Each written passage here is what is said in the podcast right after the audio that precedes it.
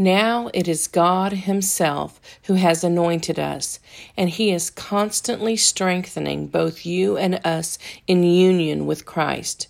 He knows we are His since He has also stamped His seal of love over our hearts and has given us the Holy Spirit like an engagement ring is given to a bride, a down payment of the blessings to come.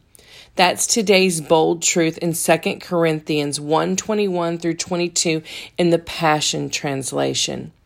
So be encouraged today, a down payment of blessings to come. Ring the bell, subscribe, share us with your friends and family. We'd love to connect with you on all social media platforms. Come connect and tell us what promises you're pursuing, and we'll catch you back tomorrow on the next Bold Truth Raw Faith podcast. Have a blessed day.